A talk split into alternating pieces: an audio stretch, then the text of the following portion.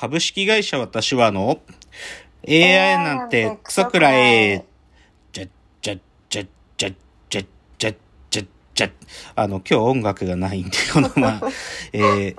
群馬が生んだ怪談時、株式会社私は社長の竹之内です。サブカル研修生4代目アシスタントの深谷です。この番組は大喜利 AI を開発する株式会社私は社長の竹之内が AI のことなんかお構いなしに大好きなサブカルチャーについてサブカルリテラシーの低い社員に丁寧にレクチャー。言い換えれば無理やり話し合い手になってもらう番組です。ということで今日は第123回の放送ですが、えー起きたてだったのでちょっと音楽の準備をできませんで BGM なしでのスタートになりましたが、いやーついにワクチン私1回目打ってきました昨日。あ、私もい昨日打ちましたやっ。てました。はい。どうです？なんか肩やっぱ痛いね。ちょっと肩痛いなって感じ。筋肉痛みたいうん、はそうね。ちょっと筋肉。なんかまあでもその激痛でどうにもならんっていう感じでは僕はちょっとな、大丈夫だったただ、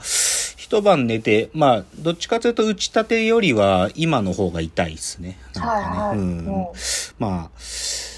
ちゃんとね、皆さん打って、多少落ち着きゃいいと思うが、まあいいでしょう。うんうん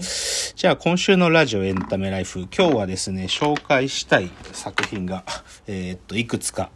あるので、ちょっとまずですね、あの今これ Amazon プライムビデオで見れるんですけど、はい。と映画でね、ドキュメンタリー映画で、世界で一番ゴッホを描いた男っていうね、これね、僕も知らなかったんだけど、あの、先週の週末ぐらいに Amazon プライムでまた見れるようになって、で、見たらね、もう超面白くって、ちょっとこれぜひこの丁寧に、皆さんもね、見た方がいいんですけど、丁寧にちょっと紹介したいなと思って、あの、中国の深センの話なんだけどさ、はい。深センってさ、なんかもう僕、なまあ業界もそうだからなんだけどさ、もうめっちゃ IT が進んでて、めちゃくちゃ未来的な都市なんだろうって、まあ思ってたんだけど、なんか、でも深センの中にも、こう、そうじゃない場所っていうのもあって、うん。あのね、ダーフェン油絵村っていうね、本当にバラックみたいなとこなんだけど、そこには、なん、その、画家っていうか、油絵職人が200人とか300人ぐらいいて、はい、で、彼らが何を商売してるかというと、はい世界の名画をね、名画の複製画をひたすら作り、描きまくってるっていう場所なんだって。あで、その名画の複製画の世界の市場のうちの、だいたい6割ぐらいはもうそこから作られてるって言われてるらしいのよ。で、そういう、なんていうか、ダーフェン油絵村っていう場所が深センにあるんだと。ーはい。で、そこで、もうね、かれこれ20年間、もう自分で独学で油絵を学んだ後、20年間ゴッホの複製画をただひたすら描き続けてる、シャオヨンっていうね、あの、もう40歳、40代半ばだと思うけど、そういう親父がいるね、親父っていうか、はいそいつが。で、そいつはそこでもう20年ゴッホの絵をひたすら複製画を描いてるんだよ。はい。で、でね、まあ、一応工房みたいになってて、まあちっちゃいよ。変なアパートの一室改造したみたいなとこなんだけど、そこで家族プラスなんか弟子みたいなのもいて、あそのへ6、7人でそのゴッホの絵をね、月ね、1000枚以上描いてんのよ。で、今日今月、今月も注文が入った700枚だとか言って、で、はいひたすら毎日ゴッホの絵を数十枚描いてんだよ。一人当たり。で、で、そいつがね、まあ、で、そういう、なんで、しかもみんな裸で描いてんで、暑いだろうから、はいなあ裸で描いてて、まあ、要は、なんていうか全然儲かってないわけね。そう一生懸命描いても。で、でもそいつが、20年ゴッホの絵を描いてきたから、でも俺は、ゴッホの実物の絵を見たことがないと。本物を見たことがない。写真でしか見たことないから、見に行きたいっつって、うん。そのオランダ、あの、アムステルダムのゴッホ美術館に行きたいっていう話になるわけ。へで、だけどそんな旅費、あなた金ないじゃないっつって奥さんに言われるんだけど、はい。でも俺これ見ない、見たら何かに気づけると思うんだっつって、20年間ゴッホの絵描いてきて、なんかそう、はゴッホね、本当に見たらなんか気づける気がするんだっつって、うん。だから奥さん説得して、金貯めて行くのよ。アムステルダムに。で、そしたらさ、アムステルダムの駅着くとね、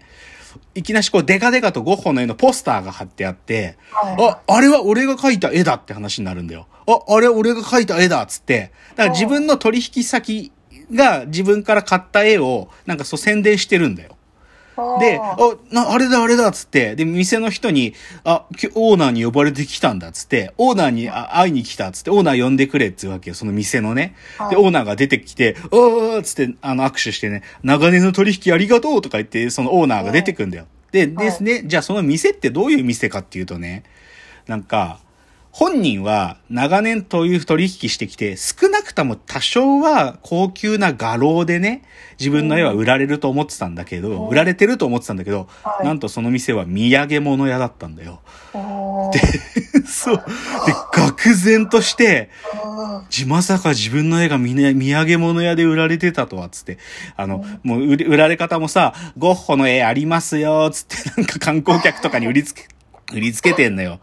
でさ、で、じ、で、自分はその取引の時に1枚450元で売ってるんだけど、はい。実際その土産物屋では8倍の500ユーロ。だからまあ8倍ぐらいで売ってんだけど、その値段の付け方にもなんかもう絶望したりして、うんでさ、まあそれで超もうね、その土産物屋で売ってるって分かった後の、そのシャオヨンってやつがね、もうなんかすっげえちっちゃくなっちゃってるの。かな、なんかうんもう、つ、なんかもう打ちひしがれて。で、で、まあでもいよいよもう本当の目的はさ、ゴッホ美術館だから、うんゴッホ美術館行くでしょ？で、ゴッホの絵見るんだよ。そうするとさ、より絶望を深めてね、もう、自分が20年間描いてきた複製画と、本物は、もう大違いだったわけ。もう足元にすら読んでないってことを気づく。でも絶望してアムステルダムから国に帰ってくるわけ。で、超思い悩んじゃって、要はさ、結局自分は一応絵描きだからさ、画家だって思ってたわけよ。うんなんだけど、自分はただの職人ですら、職人でしかなかったんだなってことに気づいて、俺は全く芸術家でも何でもなかったっつって、で、そっから主人公はね、俺はもうオリジナルを描かなきゃダメだなっつって、オリジナルを描き始めるの、国に帰ったら。なんだけど、これねは、い。そのオリジナル描いた絵についての評価は完全に僕個人の評価だけど、はい。そのオリジナルの絵、めちゃダサいの。うんとても20年以上絵描いてる人の絵なのかな、これって思うくらい、なんか、素人っぽいの、すごく。で、それ見て、ええー、と思って、はいでさ、最後のシーンが象徴的なんだけど、はいその弟子たちがさ、弟子たちはアムステルザム行けないから、うん。その酒飲みに師匠と言ってる時に師匠っつって、ゴッホの実物はどうでしたかとか言って聞いてくるんだよ、無邪気に。うん。そうすると、まあでも師匠も一応、いや、すごかったとか言うんだけど、はい。で、それ酒がで酔っ払ってくると、一人の女の子の弟子がね、師匠っつって、私、写実をな習いたいんですっつって、でも、うんゴッホ、ゴッホの大事にしてる師匠からしたらそんなの許してもらえませんよねとか言って、で、一人の弟子の女の子が言うのよ。私写実やりたいんですっつって。そしたら、その主人公っていうかそのシャオヨンっていう師匠がね、はいもうすごいなんかもう苦い顔しながら、お前の進みたい道に進めって言うんだよ、その弟子に。あ で、だけどね、そう言われて、お前は大丈夫だって師匠が言うんだけど、それで、その女の、弟子の女の子が、でも私、ゴッホみたいな悲惨な結末は嫌なんですつって大泣きし始める。ー。つまりゴッホはさ、生きてる間全く評価されなかったじゃない？だからそんなゴッホみたいになりたくないっつって、師匠があれほど浸水してるゴッホに対して、私はゴッホみたいな悲惨な結末は嫌なんです。大泣きして、でその師匠がもう、もうどうしようもない顔して終わるんだけど、ひつ悲惨な結末は嫌なの？嫌なの？つってひたすら泣くんだよ。もう見てらんなくってさ。あいや、でもこれさ、まあ、絵の世界の話なんだと思うんだけど、でも、なんつったいかな、世界の縮図だなと思ったね、僕は。うん、世界っていうもの、世界、まあ経済も含めてだけど、格差とか、もう本当にそういうものの縮図だなと思ったし、あと、なんていうか、この映画のね、なんかすごい切実だなって思うところってさ、なんか、この主人公は、本物のゴッホ実物を見たらさ、これまでの20年間の自分の人生とかさ、さらにはこれから先自分が生きていく、こう人生の指針みたいなものが見つかるんじゃないかと思ってたと思うんだよね。なんだけど、どさ、実際のゴッホを見てみたらさ、逆にさ、俺って一体何してきたんだろうっていう問いが増えちゃってさ、より主人公をこう、悩みを深くするっていうさ、はい。でもこういうことってよくあることっつうかさ、うんなんかモラトリアムの時間に、ああ、なんか、あもしああなったらとかさ、ああいうことさえ自分はできたらとか思ってるとさ、でも実際それを体験してみると自分の悩みをより深くするってことってあるじゃない、うんだからそういうのが超書かれてて、これね、傑作のドキュメンタリーだと思う。中国人が作ってるんだと思うんだけど、めちゃくちゃ面白かったの。だからね、これ Amazon プライムビデオで見れるんで、超おすすめですよ。この、はい世界で一番ゴッホを描いたことと、ちなみに10万枚ぐらい描いてるらしいからね。すごくない？そんな人って、そんなに絵って描けるのっていうぐらい描いてるから。ビビるけどね、これ超面白いんで。次ね、あとこれもちょっと、あの、少し紹介すると、あのーこれさ、先週末ぐらいから見るのって、あの、福島50っていうさ、あの、福島第一原発についての映画なんだけど、はいで、これさ、いや、べ、別に僕、その、なんだ、別に政治的に中立だし、福島の事故に対して自分個人的に思うことあるけど、あん、うんなんかある、この福島の原発の話見てね、毎回僕思うことって、